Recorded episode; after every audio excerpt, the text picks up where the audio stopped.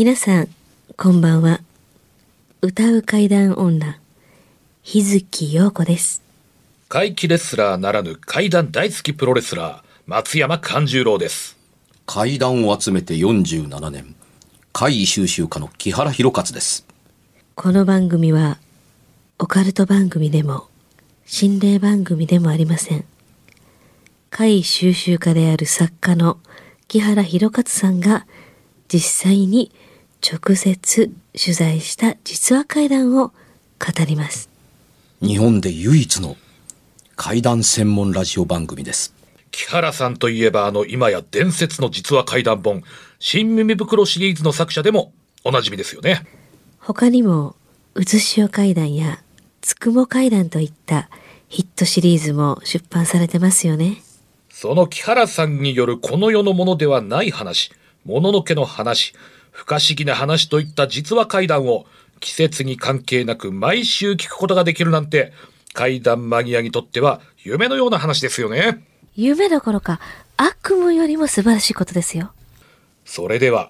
あなたが最後まで無事にお聞きできることを祈ってます。怖い水曜日、存分に味わってください。えー、放送している本日は3月1日え、もう3月入ったんですか？3月なんですよ ?1 年のもう4分の1じゃないですか。そうです。いや突入です。なんとあの。ちなみにこれを収録してるのはまだ2月の22ですね。22日なんですけれども、はい。もう明けましておめでとうございますを話したと思ったら、ね3月なんですねすよあっという間ですね。早いもんです。ね驚きや、びっくり。で、木原さん、そうそう、ここで、ちょっとね、聞いてほしいことがあるんですよ。なんか嬉しな、そう。君が嬉しそうなことって、大概俺にとってあんま嬉しくないことやったりすこれはるんだけど。嬉しいのかどうなのかわからないんですけど、はい。2月8日の放送でですね、ドアの外での泣き声、女の子の泣き声のありました。話を、はいはい。まあ、取り上げた覚えられてますか？虐待ちゃうかとか、なんかいろいろね。あったあった、うん。あれは聞いててね、ええ。親と思う箇所が多すぎたのでね、うん。あの、話の内容よりも、親、そうはなってないはずだとか、そうなるはずがないとか、ん。ということの疑問符がたくさんついた話だったので、うん。覚えてます？で、僕もあの時なんで木原さんからこんなん、これを取り上げてんって言われた時に、すごいなんか、違和感を感じるって言ったと思うんですよね、この体験談自身に。なんか妙に違和感とか、うん。うん。ちょっとなんか違うな、いつもと違うな感覚があるんで、あえて取り上げましたって言いましたけど、うんその違和感がやっぱりずっと残ってたので、うん。ちょっと調べてみたんですよね、いろはいい。ろはいはい。うん。ではですね、うん。その違和感の答えが分かったんですよ。え？そんなものが分かったの、うん。実はこれね、元ネタがありました。あら。元ネタ？うん。だからまあ、早い話が言うたら、まあ、創作というか、盗作というかあ、、そう。はい。まあ、そういうことですよね。そだから、れをまあ元にして関わった。うん、このあまりね、この番組で言いたくもないし、うん。まあ、あえて言うことじゃないんかもしれないですけれども、一応ね、うん。報告として、はい。2020年に、まあ、ある方がうん。ツイッターに、うん。まあ、自分の体験としてうん。挙げられた話を、うん。その投稿された方が、うん。おちょっとリライトして話をさらに、まあ、創作持って、うんで、自身の体験として送られてきたようなんですよね。元ネタ自体が明らかに一緒なんですよ、もうすべてが。はあほぼほぼ。うん。だからこれ間違いなくこれから流用したんじゃないかなって僕は思ったんですよ。うん。で、その元ネタ自身も、ん。これ明らかにちょっと創作も入ってないっていうような内容やったので、うん。言ったらまあちょっと創作系怪談をさらに創作して送っ自分の体験として送ってきたものやったから僕もすごい違和感を感じたんやなと思ったんですというよね。ことはこの番組でいうところの、うん。まさにこう、劣化コピーというか、まあそうですそうなっちゃうそうなっちゃうのかな。そうですよねう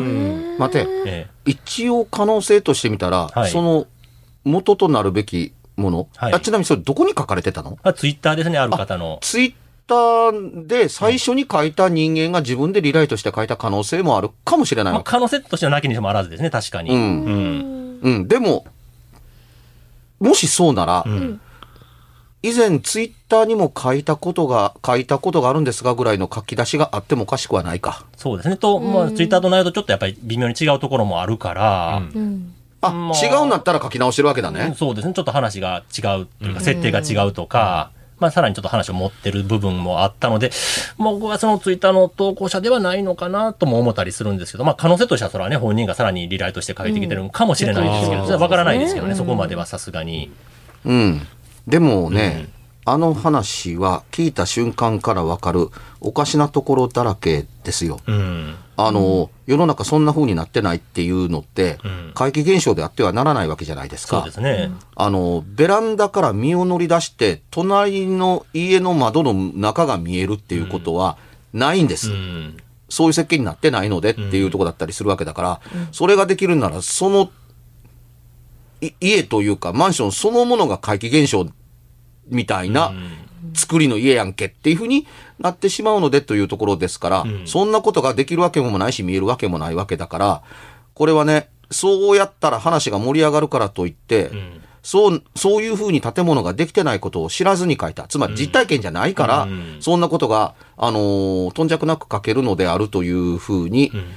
あの思えたですよ。元元ネタもそのままでしただから。だから僕も元ネタもちょっと創作入ってるんちゃうかなと思ったんですよ。そうでしょうね。ええで、あの、創作として本人が書いたものに関して別にね、うんいいんですよ、別に。うん、書き手がそういうふうに書いてるんだからっええていうとこだけから、あの、編集者が見たら、ここなんとかなりませんかっていう箇所があるという文章に他ならないわけ。我々にも別に関係のないことですもんね。それは別に全然僕らがとやかく言うことじゃないんですけど、それをやっぱり自身の体験として送ってこられるとちょっと困っちゃうなという番組として。うん、この番組は、あのーね、えーどれほど小さくても構わないので、えご本人でなくても構いませんが、体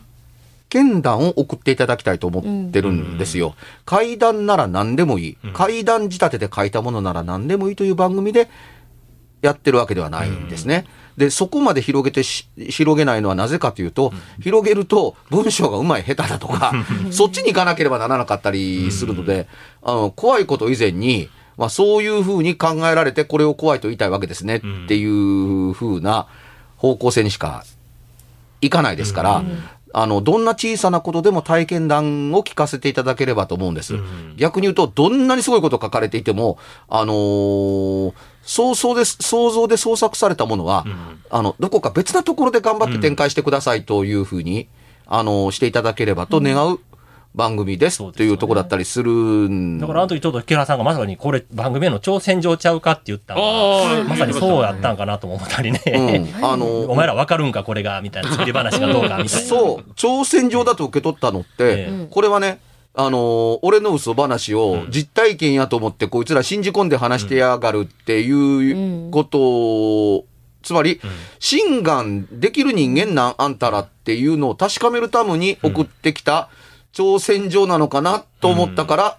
挑戦状という言葉使ったんそうですよね。ですよ。ん元ネタが見つかったんですか？はい。やっぱ元ネタあったのか。だからね、その創作か創作じゃないかをこの検証する番組ではないので、ないんですこれはその話をここ持ってるやろとか、そんなん言う番組じゃなくて、ほんまに体験された方の不思議な話を、これってどこが怖いんやとか、どういう状況やったんやとかね、より怪談としての考察をするための、検証するための番組なんで、あとはもう元ネタをもう探し出した佐々木さんもすごいと思うし、ほんまにね。そんな心眼をね、どうのこうの言われるような番組でもないし。まあまあまあねええ通りで泣き声が気になる階段なのに、泣き声が聞こえなくなることに関してはとん無頓着なわけだ。うん。ちょっとね、残念、ある意味残念かなと思って。まあ、ただでも、あの、そんな中で、うん。あの、いろんなリスナーさんがえ、日々、こう、気になったこと、疑問に思ったことなどもうん。お便りにして、まだ送ってくださったりしてるわけですね。で最近ちょっとね、質問系も多くなってきて、そうそうそう体験談じゃなしに、木原さん、これどう思うんですか？えー。みたいな。そうそうそう。ねえー。それをちょっと、まず一つ取り上げてみようかなと。えーまた、またね、これまた読んでみると、ああ、確かにねって思わされるような、えー千葉県の、えーラジオネーム亀太郎さん。亀太郎さん。祖母のお通夜の会を採用いただきありがとうございます。あの、地震ああ、あ地震揺れ。たいう、揺れたやつ。あうんの、体験された方。えー個人的にはフィクション怪談、ノンフィクション怪談ともに好きで本を読んだりテレビを見たりします。うん。が、その中で昔からずっと気になっていることがあります。時。オーブって何だと思いますか？よく、ここでは女性の霊の目撃が、とか、撮影してみるとそこには無数のオーブが、っていうのがありますが、霊一体に対してオーブは一つではないのですか？仮に霊一体が無数のオーブを出せると仮定した場合、オーブを大量に出すよりも姿形を見せた方がなんとなくコスパが良いのでは？と思ってしまいます。あるいは、その場にはその霊一体以外にも多数の霊が、であれば、木原さんがよく言われるように、この世には人が亡くなっている場所なんてどこにでもあるので、どこ取ってもオーブ映っちゃう気がします。さらに、そういう場所には集まりやすい論もありますが、いわゆるオーブではなく、霊が見える人の目撃談は、一体、よくて数体ですが、集まりやすい場所であれば、えー場所、集まりやすい場所であれだけ多数のオーブが見えるなら、もっとごった返してぎゅうぎゅうになった霊が見えるべきだと思います。もし、一体もしくは数体程度しか見えないのは、複数の霊が協力して一つの形を作っているからと強引に考えるとしたら、そもそも何かを訴えたいから現世に留まっている論が展開される中で、そんな自我が強い者がわざわざ一つに協力するだろうかと思います。と考えると、多くのオーブは元人であったものとするには効率の悪い現象だと思います。オーブというものが存在することを否定する気はないですが、個人的にはこの世ならざるハムシ、心霊番組的に言えば、ハムシの幽霊程度のものではと考えています。ハムシってあの、羽の虫、あの、夏とかブンブンブンブン飛んでるちっちゃい。うんなので、テレビなどでオーブがーとなっても全然テンションが上がりません。木原さんはどう捉えているのか教えていただきたいです。うん。オーうんブ、についてですね。はい。というよりも、おこの方の文章が一つのことを指しているのではなくて思いついてることいっぱい書いてるので、うんそれぞれ独立したことばっかり言ってて一つのことでくくってるわけではないというのがあの答える時の難点だったりするわけですね。独自のこうだったらこう思うとかっていううんうんことを言ってたりしますけれども、あのーそういうことだと思わなければならない理由もないですよねっていうふうに、あのこの表というかこのかい怖い水曜日とは裏に別冊すいません有料配信なんですけれども、うん。ええ。別冊怪談ラジオというのが今ちょうどあの中岡俊也さんの中心としたそうなんうん、あのー今語られることの大半の考え方と用語の使い方のベースは、あのー新耳の前に、うん。あるいは新耳の同時期に、あの、デビュー作の方ですね。80年代から90年代に書籍になった、70年の頃からつか、つか、作られ始めたり考えられたことが本になってドカドカ出たっていう時代のものを受け継いできてますよっていう考え方に匹敵する考え方がいっぱい入ってたりするんですよ。オーブというものって何でしょうかだと成立するんです。で、オーブというものはこういうもんだったとするとっていうところで、もうタガが外れてきて、そこに70年代オカルト思想が入ってきてるという解釈が。うん、あの、いや、この人の独自の考え方が、あの、どこかからの影響を受けて、うんそういうふうに考えてもいいもんだっていうふうに、あの、オカルト的解釈ですね。なってきて、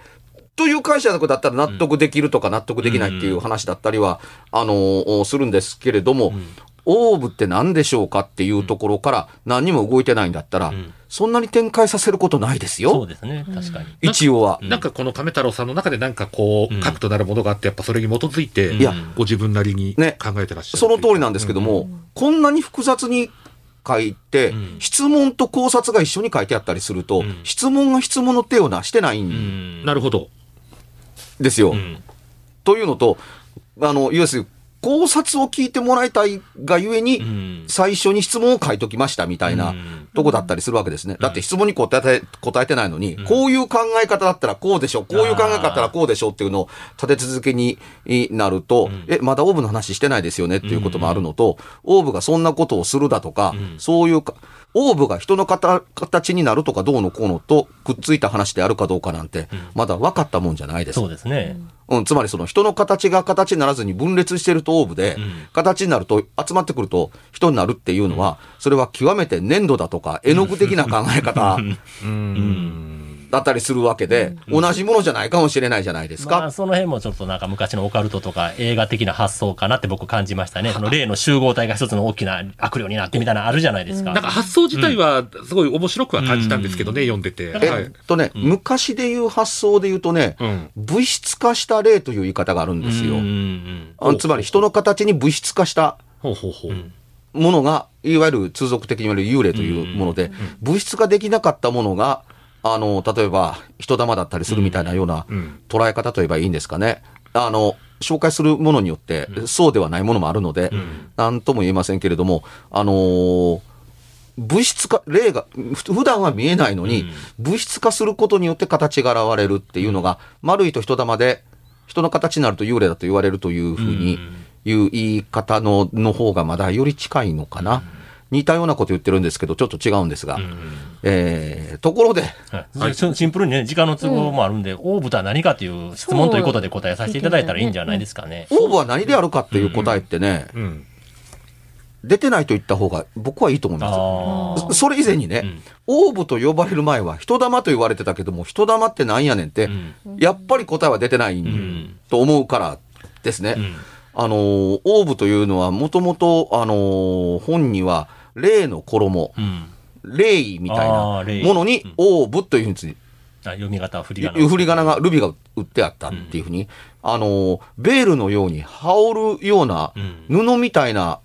あのー、半透明な、ん。あの、ものというものに、オーブという言葉を使っ、ルビが売ってあったように、あの、記憶するんですけど、いつから丸い玉のことをね、オーブと呼ばにはならんよう、ならなくなったのかって、まあ、2000年代初頭なんかな、と思いますね。新耳のシリーズが2005年に完結してるんですけど、あの、完結する頃にはもう当たり前のようにオーブという言葉使われてたような、あの、記憶があります。これもまあ、いね、常々木原さんも言ってることですけど、一つのまあ言葉としての決めつけみたいなの一つの代表じゃないかなと思うんですよね。なるほどあ、これオーブやな。んで、みんな納得するじゃないですか。あ、オーブか、これは。で、オーブって何やねんっていう話で、何の解決にもなってないじゃないですか。オーブという名称だけで。うんそれと、同じやなと思いましたね。あのーまん丸いピンポン玉のものもオーブだったら、ゆらゆら揺れてきて、必ずしもオーブ、まあ、アメーバー状と言えばいいですかね。必ずしも丸くないものが、その上に重なって、輪郭がはっきりしないものだって、多分オーブでしょう。一、個で現れてもオーブだし、軍隊で現れてもオーブだったりするんですよね、っていうとこだったりするから、あのー定義としてはよくわからないけれども、あのー数があったら大小の光の玉でよかったりすると思うし、あの、大きかったらひあの光の玉でも構わないと思うんですよ。これを分かっ、見た目のまんまでいいじゃないですかと思うわけです。人玉って言うと、実は人玉を正確に見て、全部定型の同じ形をしてるかというと、案外そうでもないんですよ。あのーね、オタマジャクシの尻尾みたいなものがついてるみたいなものを、水木しげる先生なんかがよく書いてたり、あのーしたりしましたけれども、本当にああいうものが人玉なのかっていうと、カメラで撮られた、あのー光の玉で、そんな尾っぽ引いてるものって、まあ、なかったりするんですよ。で、その光のまん丸い形のものではないという謎の発光物体というのは僕のニコ生ね。でずーっと毎月のように、あの最新映像を公開してるんですけれども、紐のようなもので繋がった3つの繋がりだとか、あるいは丸いまんまで、あのーね、えー様々な上から下からどっからでも現れてきたり、テレビを通過したり、壁を通過したりするものがとかいっぱいあったりするんですよ。振る舞いに共通点があるとも言えない。うん。うん、壁に当たって反射するもののようにも見えても、そんなこともなかったりするし、うん、突然空間に現れてきてるのか、どんどん小さくなっているのか、パースがついてるようなものであるのかどうかも、見た目上はよくわからなかったりはするんですよ。ただ、これは分かりやすさのために通俗的な名前をつけて、あのーいるのであって、つまり、街中で見る犬とか猫みたいなもので、犬であることは間違いないけど、正確に言うと柴犬かもわからないし、シェパードかもわからないし、あプードルかもわからないし、ブルドッグかもわからないし、パブかもわからないけども、とりあえず犬でしょ？で、とりあえずの用語として、あのーオーブという形のものを言葉で、で、くくられてたりするんですけども、佐々木くんの全く言う通り、あのーオーブと言って話したからといって、何の解決にも結びついてでますよね。じゃあ何やねんって、そもそも。そう。だからその、昔で言うところの部屋の中で聞こえるものをみんなラップ音だと言うんだけれども、だからどんなラップ音やねんっていうのがさっぱりわからないわけですよ。サランラップ音かもしれないわけで。ただ、この用語で片付けたら、階段としての成立を見るだとか、用語で書くと分かったような気になるっていうのって、共同幻想です。うん。俺が分かってる言葉として使ってんねんから、お前分かってるやろなって、うーん、分かってるっていうとこだけど、同じものをイメージ共有してるとは限ってなかったりするんですよ。あのー今言ったラップ音という、これノック音のことなんですけどね。という、ノック音ですけども、ハイズビルにあるん場所で、あの、物語が始まった、フォックス姉妹が、あの、レイとの会話に使ったのが、このノック音での会話だったわけですね。男だったら1回、女の子だったら2回鳴らして、あ、男の人や。この時に使われた、あの、ノック音のことを、あの、ラップ音と言ってたりするんですよ。170年以上経った今でもそれ使ってるわけ、どうかしたら使われてるわけですから、あのーこのオーブという言葉も、今こんな形で使われてるけれども、ほっとくと、わけがわからないまんま、あと100年後も使われてるかもわからないけども、使われてるその時も、まだ正体がわからないって言われる可能性は高いと思います。そうですよね。ラップ音だって、あの、気を裂く音だったり、なんか手を叩くような音だったりとか、そう結構曖昧だったりしだから聞こえた通りに言ってくれた方が分かりやすいわけですよ。そうですね。生木なんかないのに生木が裂けるような音がするんですって言ってくれた方が分かりやすい。十分不思議じゃないですかね。その通りですよ。全くその通り。だから手を叩く音だったら手を叩く音。何にもないのに、その金属を叩くようなカーンという音が聞こえましたって言ってくれればいいのに、うんいや、その時に甲高いラップ音が聞こえましてって、うんすいません。何の説明にもなってないです。え、甲高いラップ音は甲高いラップ音でしょ？って言われても、いえ、全く何もわかりません。あのーね、生木の避ける甲高い音かもわからないわけだから、あの、聞こえたまんまの通りのことをお話しくださいでいいわけでしょ、だから光の玉も、小さなビー玉のようなものからうん。ピンポン玉のような玉が、いくつも空中を、あの、渦を巻いて動いてるんですって言ってくれた方が、たくさんのオーブが渦を巻いてるようにって言われるより、よくわかるそれ。は別のものかもしれない。別現象かもしれないですしね。あのー同じような発光体が現れたとしで、ても。大きさ、大きさとかでも印象変わりますしね。だから10羽人からげにこれ全部がオーブやっていうのもおかしな話で。おかしいおかしいうん少なくてもね、この番組的にはそう思ってますっていうところだったりするので、だからそのオーブの振る舞いのことについて、やれ、やれ効率だとか、うんやれこういうふうに思った方が合理的だって言われても、ん説明のついてないものに合理的と言われても、んそれは非合理的です。そうですね。何かわかりませんもんね、そもそもオーブと呼ばれてるものが何なのかは。うん。したがって、その、あのーあなたがご覧になったその状態をそのまんまお聞かせ願えることというのが番組の願いであるそうですね。もしこのね、亀太郎さんがそういうのを目撃したとすれば、んその見たまんま送ってもらえれば、これは何かなようなみんなで、ああだこうだ言いますけれども。ですねうんで、その答えがもし分かっていたら、皆さんの言葉の使い方が僕変わってると思うんです。うん。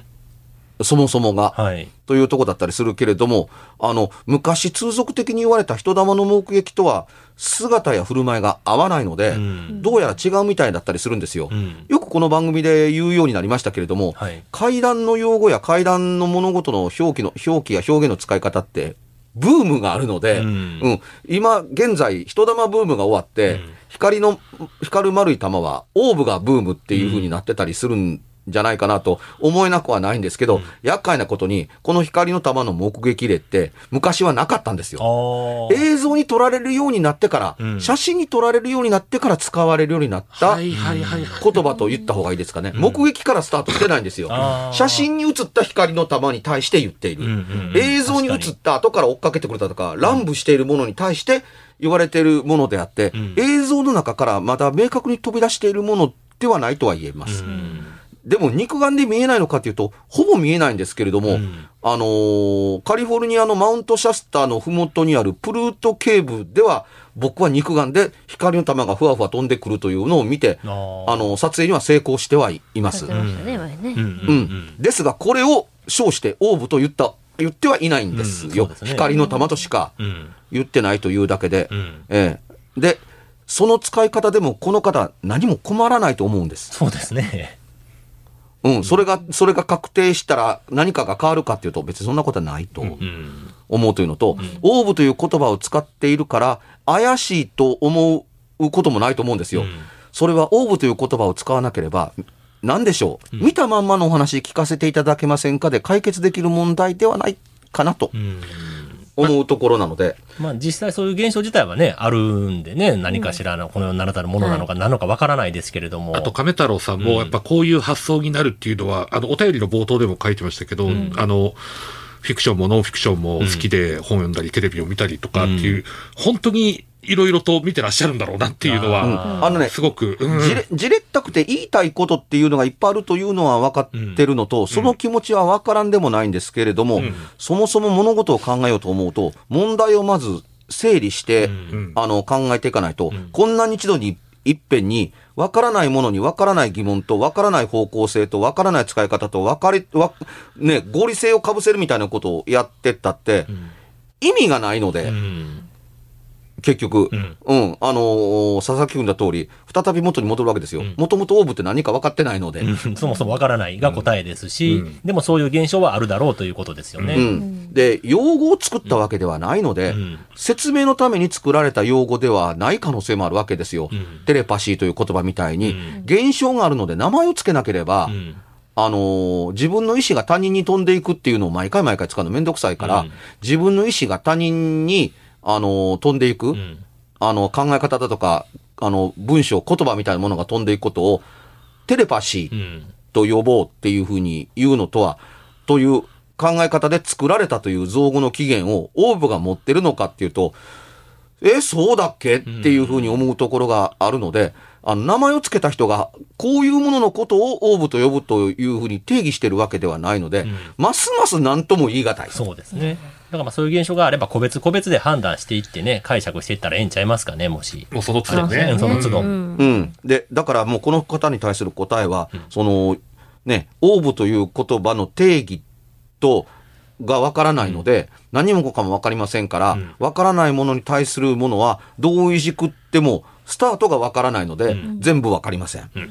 でですね、そういうまあオカルト的な言葉とかですね、はい。はい。まあ冒頭で言いましたようなその階段の流流用っていうんですかね、はい。そういうことについてどんどん突き詰めていってるのが今配信している別冊階段ラジオ有料でちょっと200円でプラス税なんですけれども、これをぜひね、聞いていただきたいんですよね。試験や、んと、あの、経験というのが織り交ざってるものではあったりはするんですけど、聞くも、聞き物としてはね、結構スリリングで面白いと思います。そうですよね。特にね、今、あのー階段語りたいと思ってますだとか、うん。階段語ってるんですけれどもだとか、ん。階段師ですっていうふうに思われる方、うん。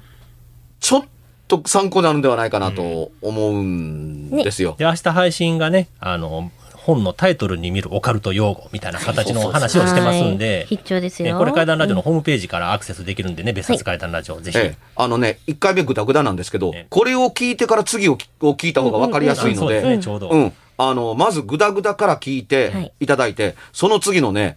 ずーっと延々と続く怪談本、オカルト本と言われてる本のタイトルの羅列っていうのをぜひ聞いていただきたい。ああれこれ？で見えてくるものがありますよ。おそらくあれだけでも結構お腹いっぱいになりましたそうですね。だいたい1回ね、20分前後で配信してますのでね、皆さんよければぜひご購入してください。ええはい。あの、僕は呼吸困難になるような話ですから。ねそう、大変でしたそのぐらい、もう本当に必聴なんでよろしくお願いいたします。うんというところで、告知の方よろしくお願いします。えー松山勘十郎はですね、えー拙者が、えー主催しております大衆プロレス松山座の次の公演が5月28日、えー大阪の生野区民センターで、えー15時から行われます。今回もあのいろんなプロレスラーが出て非常にですね、あの盛りだくさんな内容となりますので、出演者や料金との詳細は松山勘十郎で、えー検索していただくといろいろ情報出てきますので、ツイッターとか、ぜひとも会いに来てください。よろしくお願いします。はい、えー私、日月陽子は3月は31日、3月の31日にバースデーライブ、えー神戸で行いたいと思っております。多分場所はあのラズリカフェというところでね、えー私が店長してるカフェでやりますので、ちょっとまたチェックしといてください。何か、ま、何万回目かの誕生日ですね。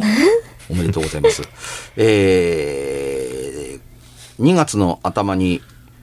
フランスのアングレーム国際漫画祭に行ってきたんですけれども、えー放送される